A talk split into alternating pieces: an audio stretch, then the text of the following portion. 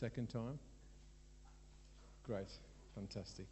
So, um, are we on? Cool. Um, I was at uh, a conference last week um, with Elim, who we've now kind of joined with as part of our journey towards my retirement and whatever. And uh, in absolute truth, if I could have afforded to, I'd have taken you all. It was wonderful. The atmosphere, the spirit, the people, they were amazing, absolutely amazing, and just felt like such a part of something, such a part of belonging there and, and stuff. So they've, they've got something coming up in Birmingham. I think it's on the 27th, I, I think it is, a Pentecost night where all the sort of churches of Elim are invited to it, 7 o'clock on a Sunday night. So I'll get some details to you for that, because if if you can make it, it would be great to go along and just see what we've kind of joined up with. And we're going to end up asking some of their speakers to come and be here with us and just for us to just begin to feel part of, of that. So it's really good. But um, for those of you who were here a couple of weeks back, thank you for those who looked after things last week, particularly Steph. You know, you are an amazing person to us. And we were, can we just show some appreciation to Steph? I know what they say. Well, the was it? Well, the cat's away.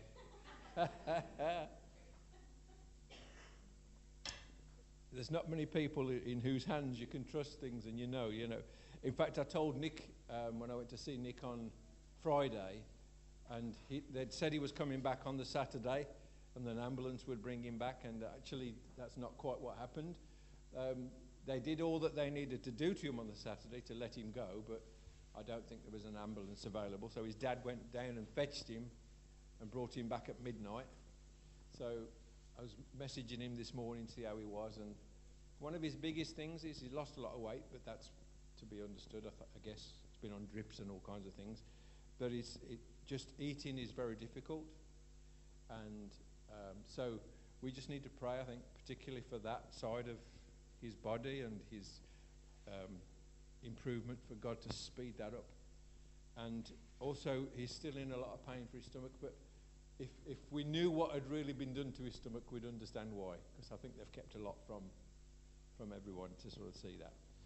Um, but two weeks prior to, to this, I, was, I began a sort of introduction to the idea of worship, and it, it, it's very, not just close to my heart, the idea of worship, but I, I want you to catch something today why worship is so significant for us, not just as a church, but as the church. I mean, the idea that somehow we're going to get to heaven and be doing that for eternity is it's beyond our comprehension as to what that really means. But I want to give you some glimpses from the Bible of, of what worship in heaven looks like. Because I, I have an impression in my own life, and I kind of share this before with other people, that somehow we think that, that we are bringing our worship and we're offering it to God, and it seems like that's biblical, it seems like that's right, it seems like that's what we're supposed to do. But there is a, a level of worship. So you can go into one church and you can go, oh, this is, this is okay, you know, singing a lot of old hymns. There's nothing wrong with singing old hymns. You can go into another church and they're singing all these mega new, you know, songs with big flashy lights and, you know, and it's, it's all, it's like going into a show, you know. And, and I kind of look at all of that and I think we're, we're bringing this as our offering towards heaven. But my, my understanding of Scripture is they were doing this way before we ever were created, way before we ever knew anything about leading worship. Heaven already had experience of, of worship. And so for me, my target and my goal and my aim is that we would join with heaven's worship, not that we would bring our version of worship to heaven and say, What do you think of this? You know? It's nothing like, is it? You know, somebody who, who makes uh, birthday cards or, you know, you know, someone who's a creator of them and puts a beautiful poem in there. And then you go off the shelf, uh, shelf and there's about 7,000 of these printed all around the country. But you pick it off the shelf for your loved one. And you bring it to your loved one and you say, This is what this poem says, and it's like it's just for you.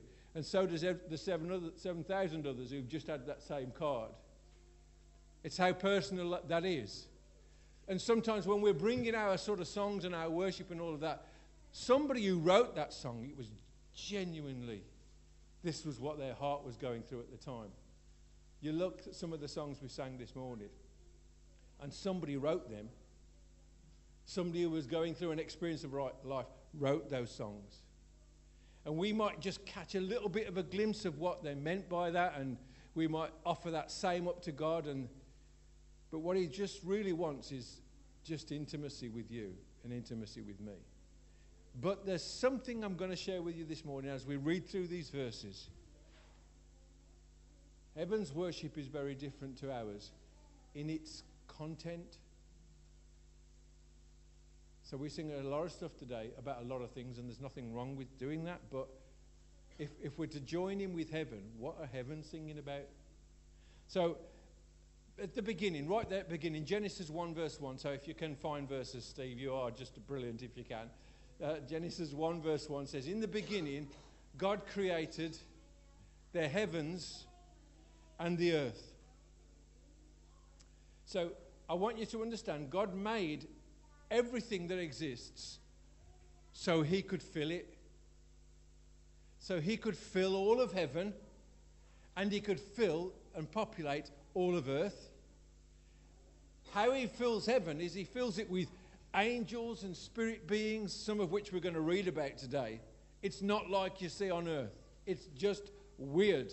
Heaven is weird, full of things with four heads. It's like, what is going on there? You know, it's just, you know, we're, but what God does, He makes earth and then He makes man and says, it's in Him, it's in man that my glory that I have filled all of heaven with, my glory will fill all the earth in you.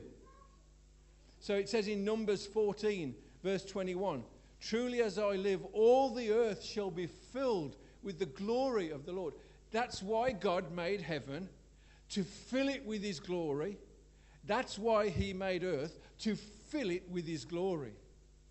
And glory is not a song, glory is the very presence of God himself filling all the earth. Now, the wonderful thing I love about the earth is plants don't sin. So they manifest his glory continually. Mountains don't sin. Rivers don't sin. Seas don't sin. So you go to these places and you're overwhelmed by the wonder of it, aren't you? Have you ever done that? Been overwhelmed by the.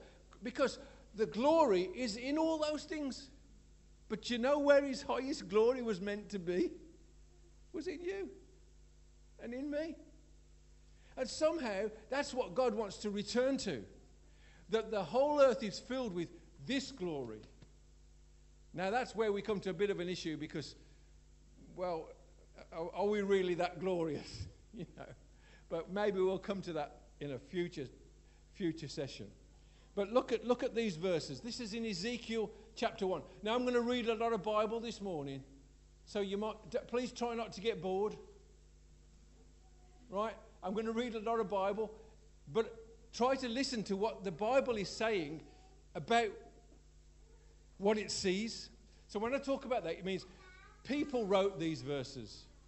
So I'm going right back to Old Testament. You know, most of our sort of verses in the New Testament that give us big glimpses of heaven is in the book of Revelation, right at the end.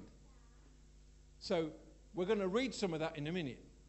But what you're going to see is what they saw in Revelation, which came some 70, 80 years after Christ rose from the dead you're going to find that eight, nine hundred, a thousand years before Christ, they were seeing the same things about heaven, which is pretty much remarkable because they weren't together. Those people didn't live in the same era, they didn't live in the same period of time, but they saw the same things, which is a great indication that maybe what they were seeing then is real. So the first guy I'm going to give to you is a guy called Ezekiel. And if you, if you read the book of Ezekiel, you'll probably be a little bit um, overwhelmed by his imagination, you might call it. So it begins in chapter 1, verse 1. It says, Now it came to pass in the 13th year, in the fourth month, on the fifth day. I don't know why he does that, why, why he pins it down so much. Um, he says, uh, uh, In the fifth day of the month, as I was among the captives by the river Chebar. So he's not even in church. He's not in a place of victory, a place of, he's, he's in captivity.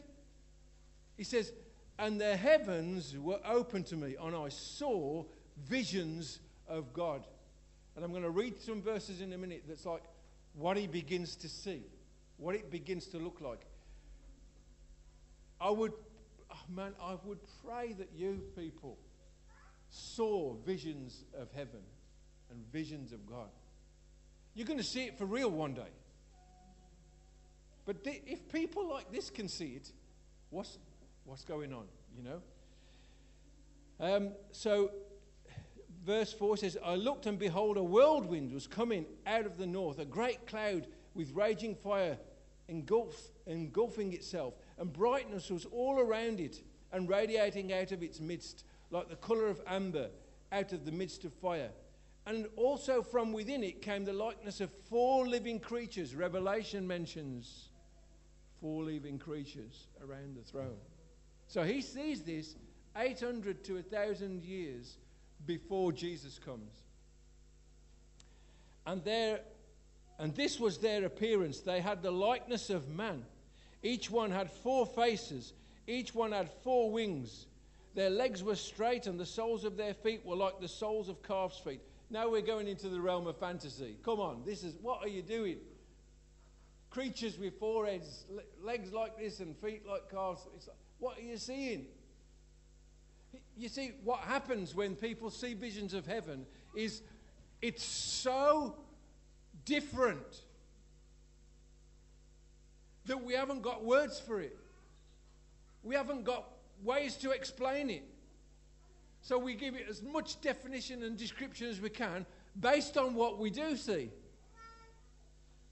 Do you, get, do you get what's happening here? This is why he's doing it like this. And all, all through that, um, verse, let's verse 15. Now, as I looked at the living creatures, behold, a wheel was there on the earth besides each living creature with its four faces. The appearance of the wheels and their working was like the colour of beryl, whoever she is. and all four had the same likeness. The appearance of their working was, as it were, a wheel in the middle of wheels. Now, this was another vision he's having. Some strange thing floating, and he doesn't have words for it except what he's seeing. What I'm going to do with you this morning is let you begin to see that if we're talking about heaven, if we're talking about the worship of heaven, you have to realize it's not based on the same things that ours is based on. Because we only have our natural senses and vision and understanding by which to comprehend things. But what if God is beyond comprehension? What if God is beyond anything we've ever seen? How do we worship that? So we reduce it down to things that we can comprehend. Oh, your love, God, it's amazing. You know, you love us. You're like a father to us. And we, we bring it down to all these words, and they all work for us. But the Bible says that there's a love that passes understanding. Ha ha! What's that look like?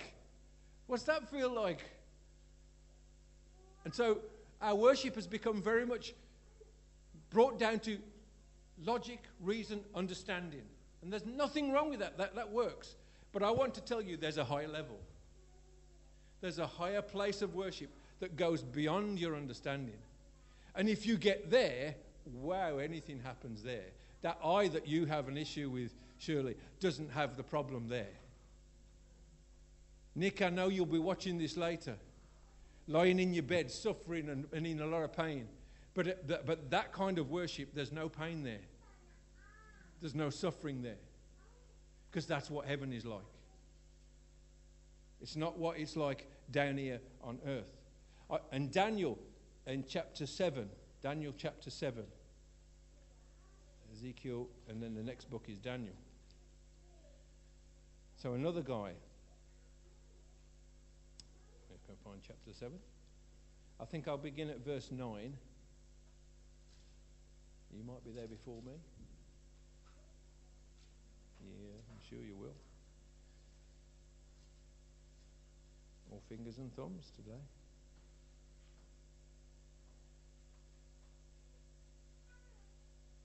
Where's verse 9? I'll read it from up there.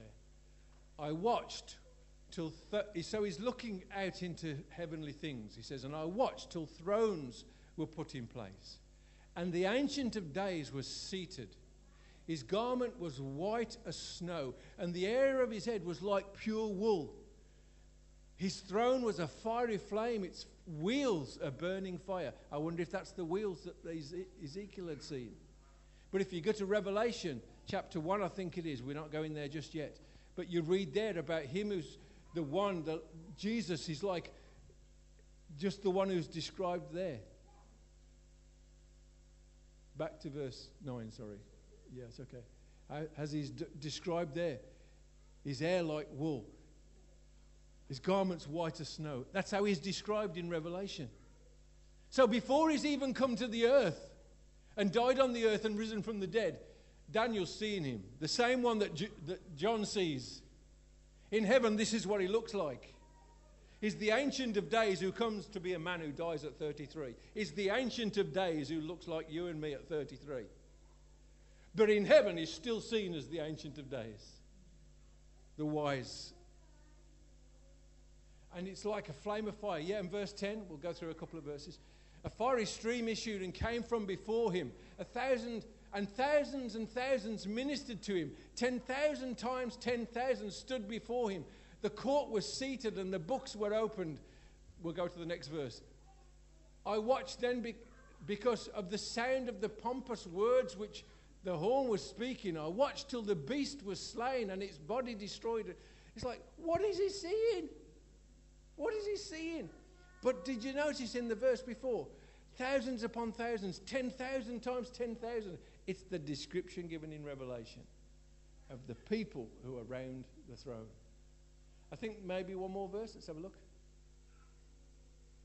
Okay, as for the rest of the beasts, they had their dominions taken away. Their lives were prolonged for a season and a time. If you don't know, that's referring to um, the fallen angels and, and how they were cast out of heaven and then given a season and a time. You read Revelation, it's all there. This is written 800 years before John sees it in the book of Revelation. It's madness.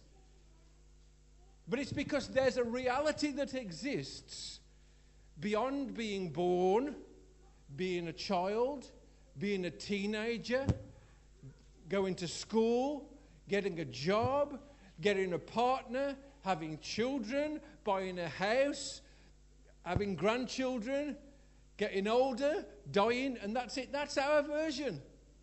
That's who we are.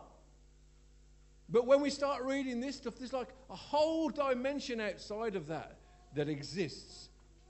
And as these people begin to see it, it's crazy. Isaiah chapter 6, verse 1. This is a young man, Isaiah.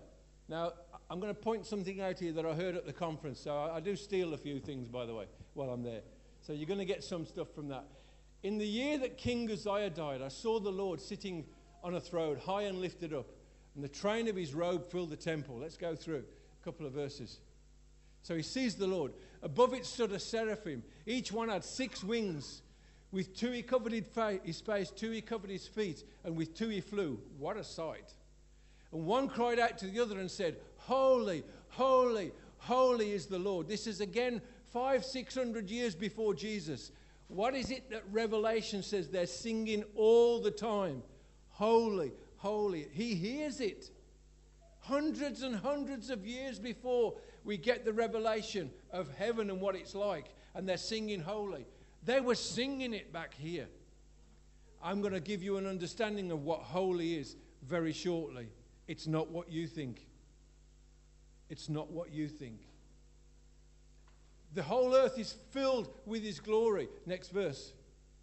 And the post of the door was shaken by the voice of him who cried out, and the house was filled with smoke.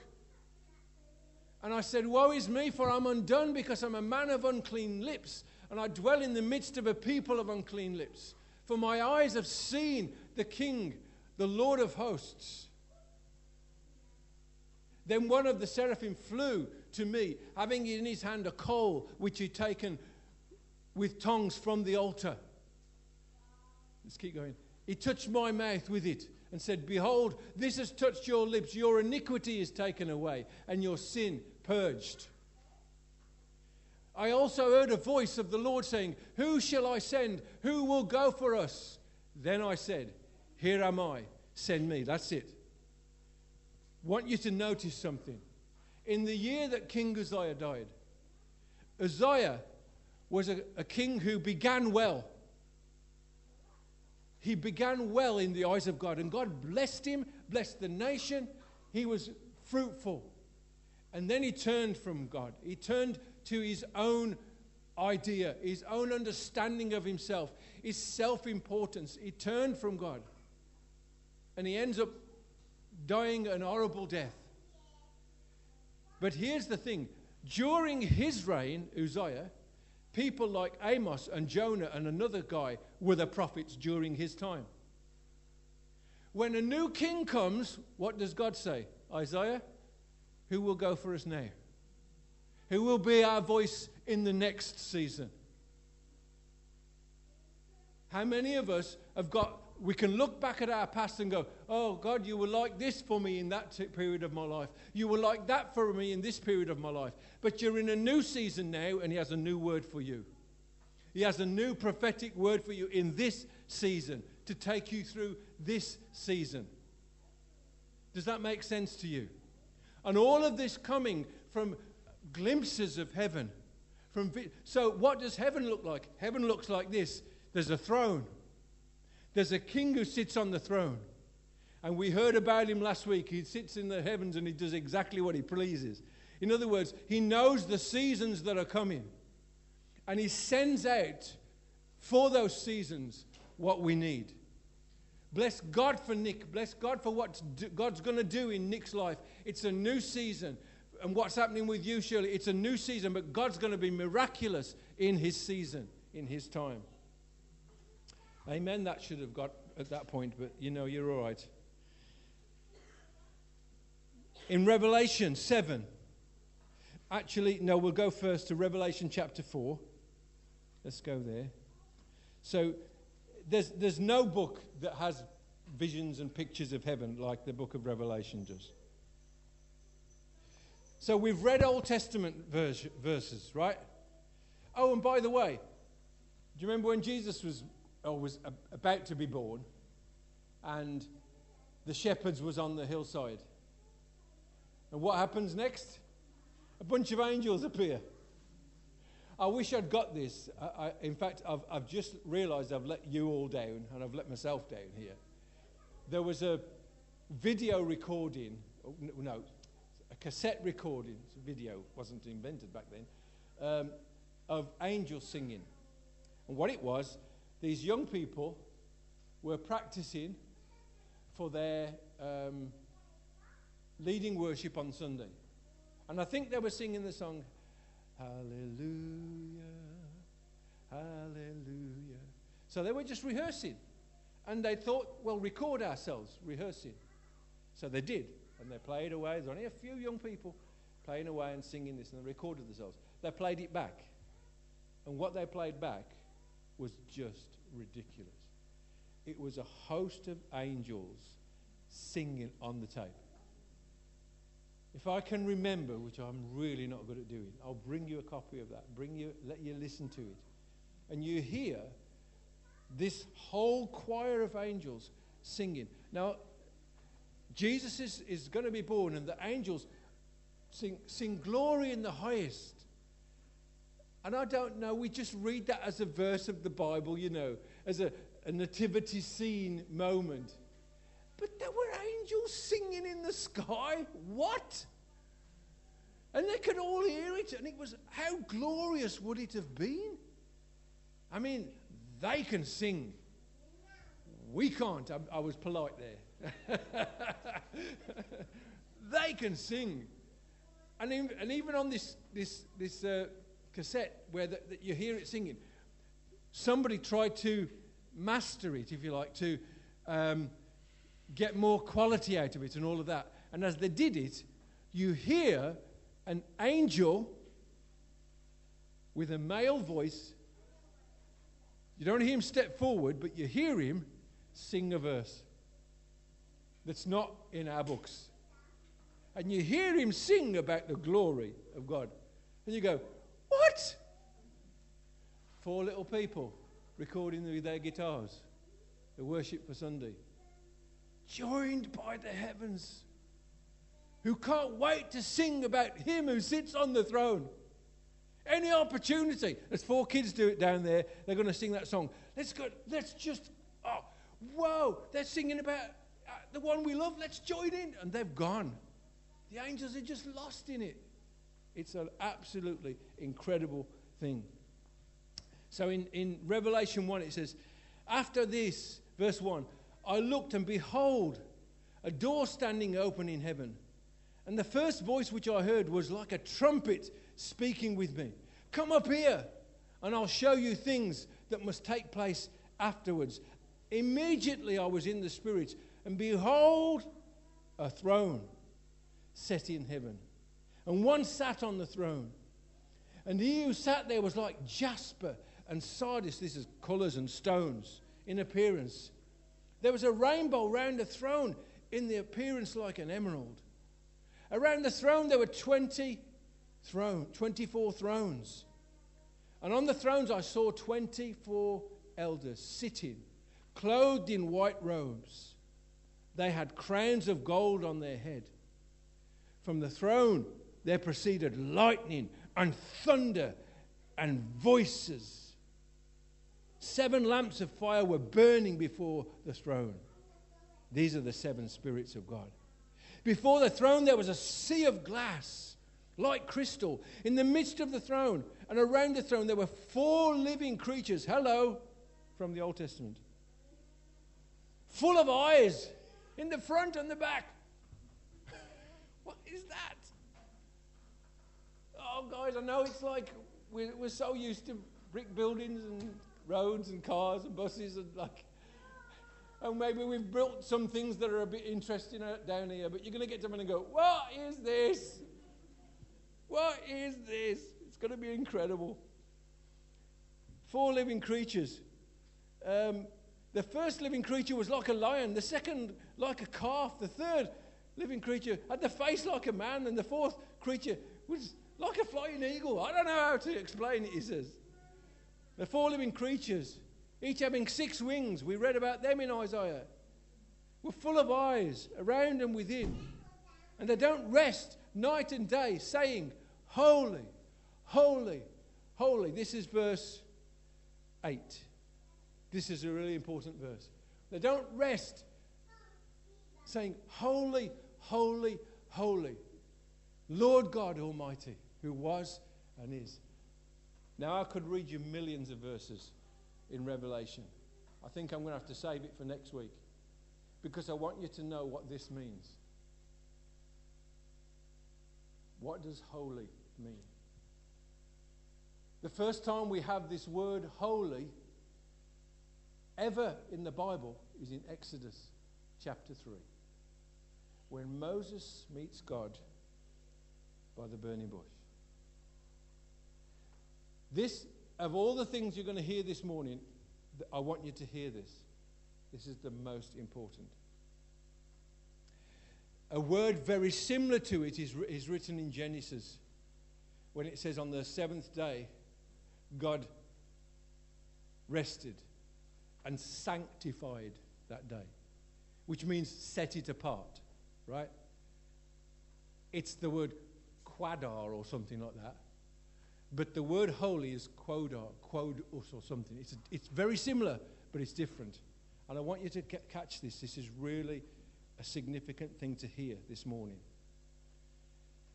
God says about you and me, Be ye holy, for I am holy. But what is holy? So you have a man called Moses who is brought up in the home of Pharaoh, Pharaoh is the most powerful man on the planet. So Moses has been around and seen what power looks like. You need to catch this. This is really important. We can look around our world today and what does power look like today? And it's, it's one nation uh, invading another nation. It's, it's people with lots of money. It's, you know, and, and power means so many different things. It's knowledge is power. There's a lot of things that are said about it. But Moses knows what power looks like on the earth. And then he comes and he's walking through the wilderness and there's a bush on fire. I think, can you put it up for me? Exodus 3, verse 1. But this is important. This is the word holy is about to be revealed to you. It's really significantly important for you to get this. Moses was tending the flock of Jethro, his father in law. He was led the flock to the back of the desert and came to the mountain of God. Next verse. An angel of the Lord appeared to him in a flame of fire from the midst of the bush. So he looked and behold, the bush was burning with fire, but the bush was not consumed. Now, this is the next verse that I want you to grasp, is where we begin to get our understanding of what holy is. Moses looks and says, What is this? He's seen power that consumes. He's seen power that takes over, that destroys, that enslaves, but now he's seeing a power that's not touching the thing that it's on. He's never seen this before. He says, I'll now turn aside and see this side. Why isn't the bush burning? What on earth is going on? So he's captivated by something that doesn't compute with the natural mind. It's not logic, it's not reason, but there's something happening here that I don't understand. Do you know what? You can't get hold of holiness without this heart. This heart has to look at God and go, What is that? What is it that's about you that is captivating me? Do you know that's what worship really is? But anyway, we'll come back to that when I get to it. So the next verse is God tells him what that is. Moses says, What is this? And then God tells him. When the Lord saw that he, he turned from the bush, he called to him and said, Moses, he said, Here am I, verse 5. Don't draw near to me. Take your sandals off, for the place where you stand is holy. What you don't understand, Moses, that's holy.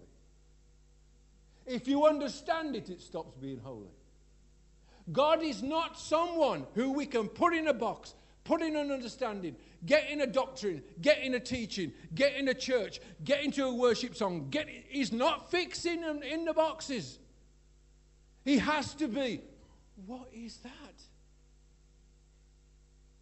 And so God says, This is what that is. It's called holy. Now, here's what he's saying. Please hear me. He's saying holy is the otherness of God, the apartness of God, the separateness of God. I'm not you. I will never be you. I am so different to anything that you know. On the day of Pentecost, they meet and the Holy Spirit descends on them and flames of tongues of fire sit on them and doesn't consume them. What is this? The people outside hear them talking in their language. And they've said, they've never, they've never been to my city. How can they be speaking in my language? And they go, What is this? You see, holy is what is this? And when God says to you and to me, You be holy, for I am holy. What is he really truly saying to us? I saw it at the king's coronation. Anybody watch it? Don't mind if you did or you didn't. But something happened at the king's coronation that blew me away. He sat there in his robes, his, his, his wealth, his glory, his royalty. He sat there with all of that, and the, the priest, the vicar, what is he? His, his high archbishop is speaking the words from his pages of honor and glory and and then they do something that I didn't know they were going to do. They took his coat off. I'm not going to be able to do this, am I? But going to miss. They took his robes off. And he's just got like a white vest type shirt on. And they bring out these partitions and they put them around him so no one can see.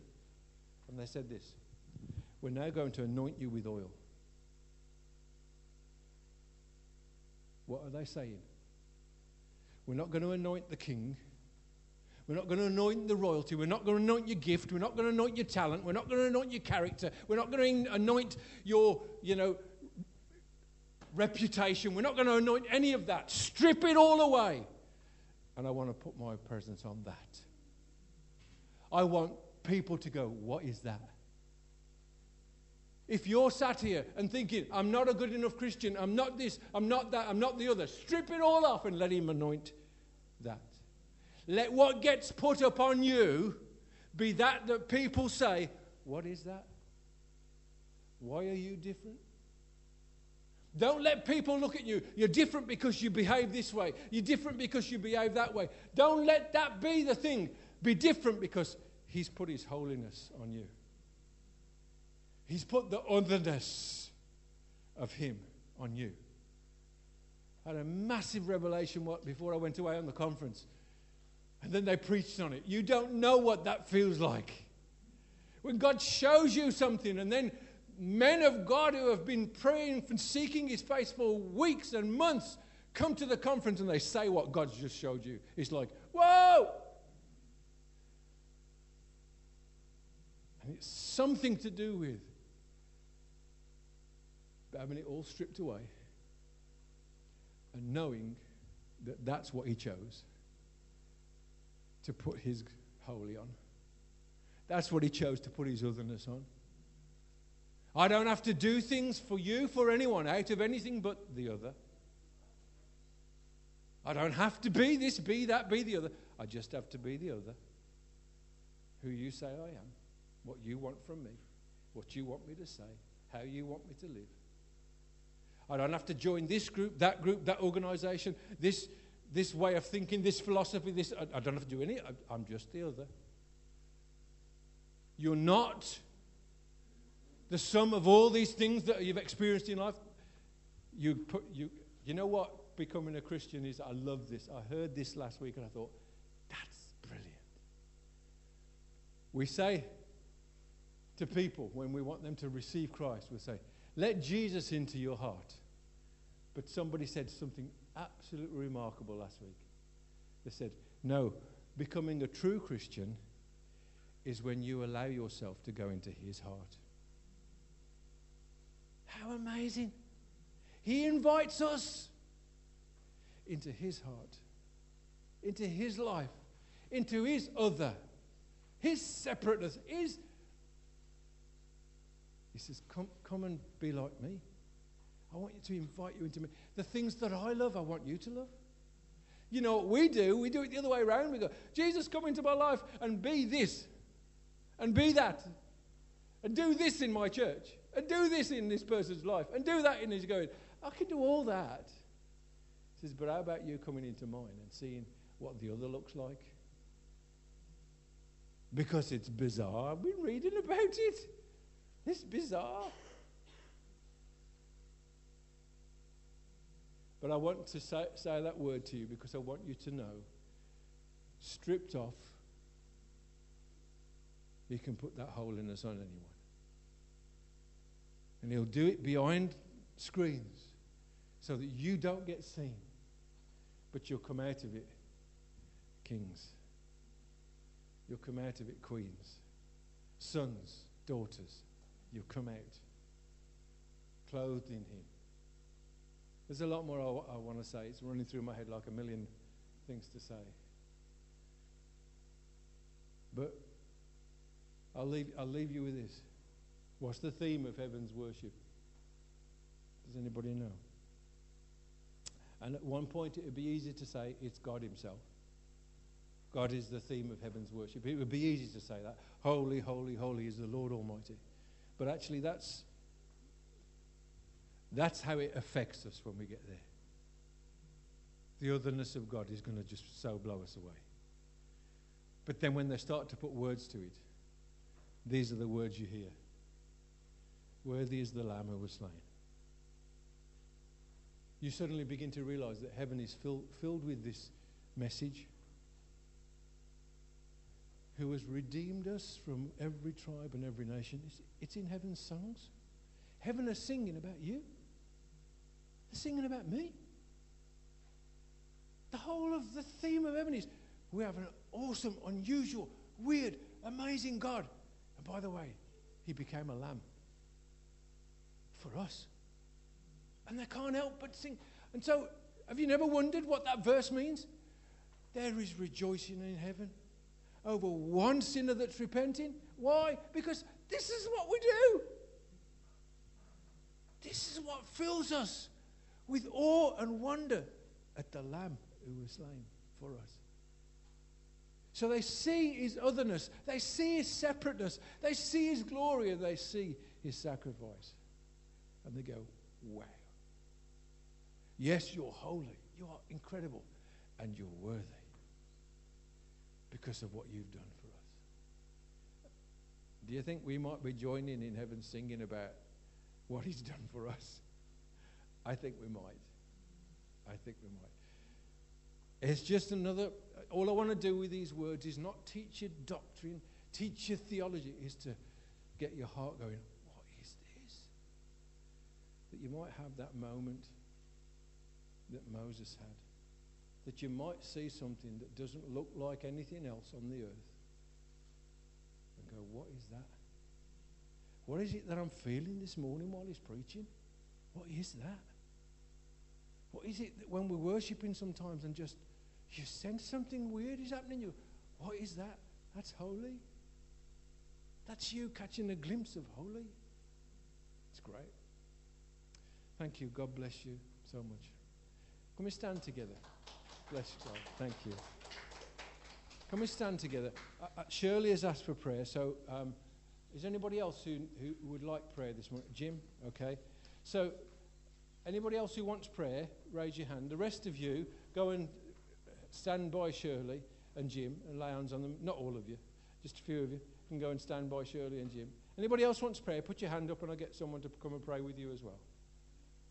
If you all want to go and stand over there, you certainly can. I don't mind that. It's like gang up on them, I don't know. Outnumber them is wonderful. yeah, please do. Please go. And I'm going to pray, but if you want to pray, you who stood there, if you want to lift up your voice, if you want to cry out to God, then please do. So, Shirley, I know she's got um, something with her ears, uh, uh, her eye, and doesn't sound like there's any hope for it. So we want to pray for God to overrule that. So, Father, right now, we just lift up Shirley to you. If those of you who are there can just lay your hands on her, maybe on the side of her eye there, the side of her head. And they said, God, that something has happened at the back of her eye that they don't see any hope. But we invite your presence, Holy Spirit. We invite the otherness of God. This is a moment to require the otherness of God. That that doesn't fit our understanding, our language, our words, our technology, our science, even our skills as doctors and surgeons. We need the otherness of God to produce a miracle in Shirley's eye right now. So we speak that word over you healing in the name of Jesus. By his stripes you were healed. And we release that word over you. We let the presence of God come. And on Jim, too, Lord, whatever is going on for him with his body, and God, just let your presence fall upon both of them right now. Let them sense the power of God.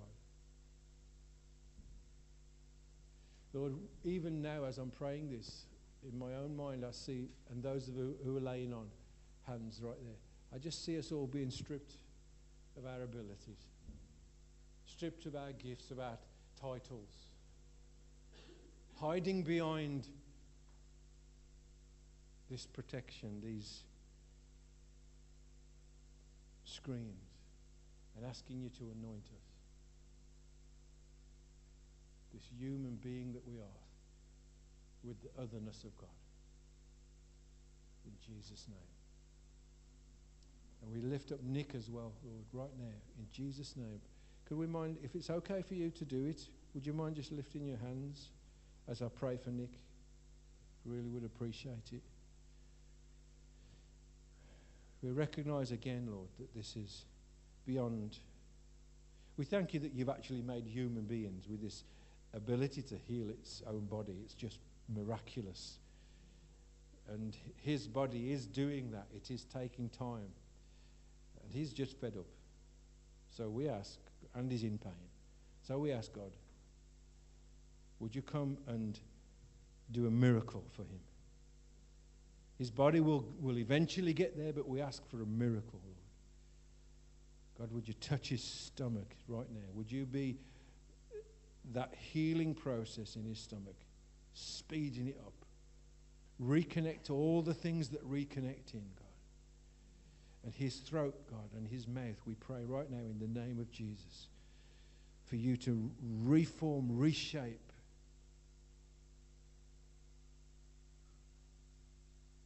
to reignite even his taste buds because he says he can't taste anything. so we pray for a miraculous change in your name, Jesus. Amen. God bless you. Thank you so much.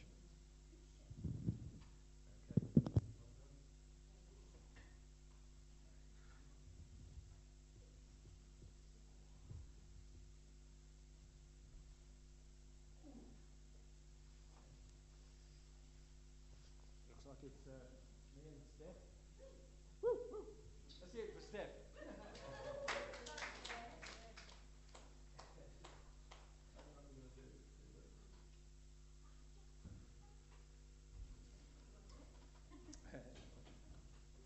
so we're just going to sing um, that song, Great is the Lord and most worthy of praise. And uh, we'll take our offering as we sing this. There will be a prayer meeting on Tuesday to which you're all very, very welcome uh, as we seek God's face. In fact, we'll be going back to, as I'm back now, um, who we are in Christ and, and how to deal with strongholds and stuff in our life. So we'll be revisiting that again. So, but right now we're just going to sing this hymn.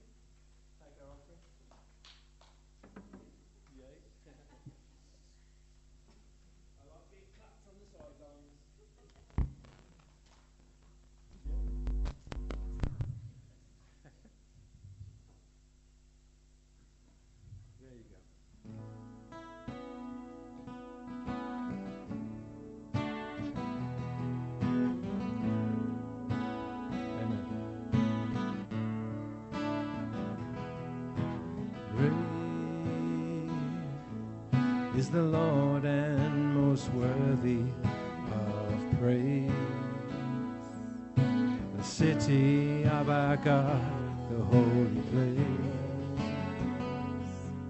The joy of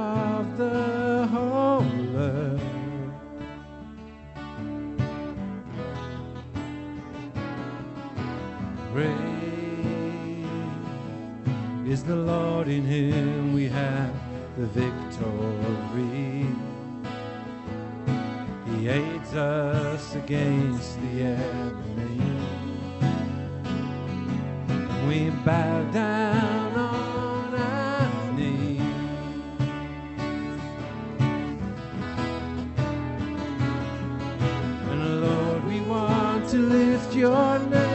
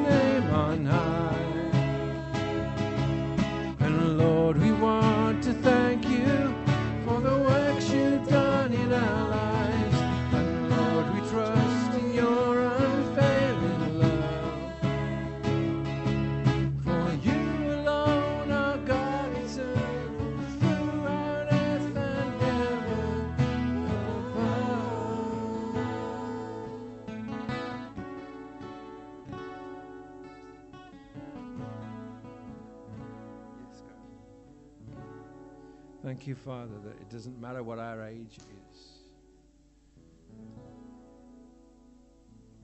The otherness of God can be seen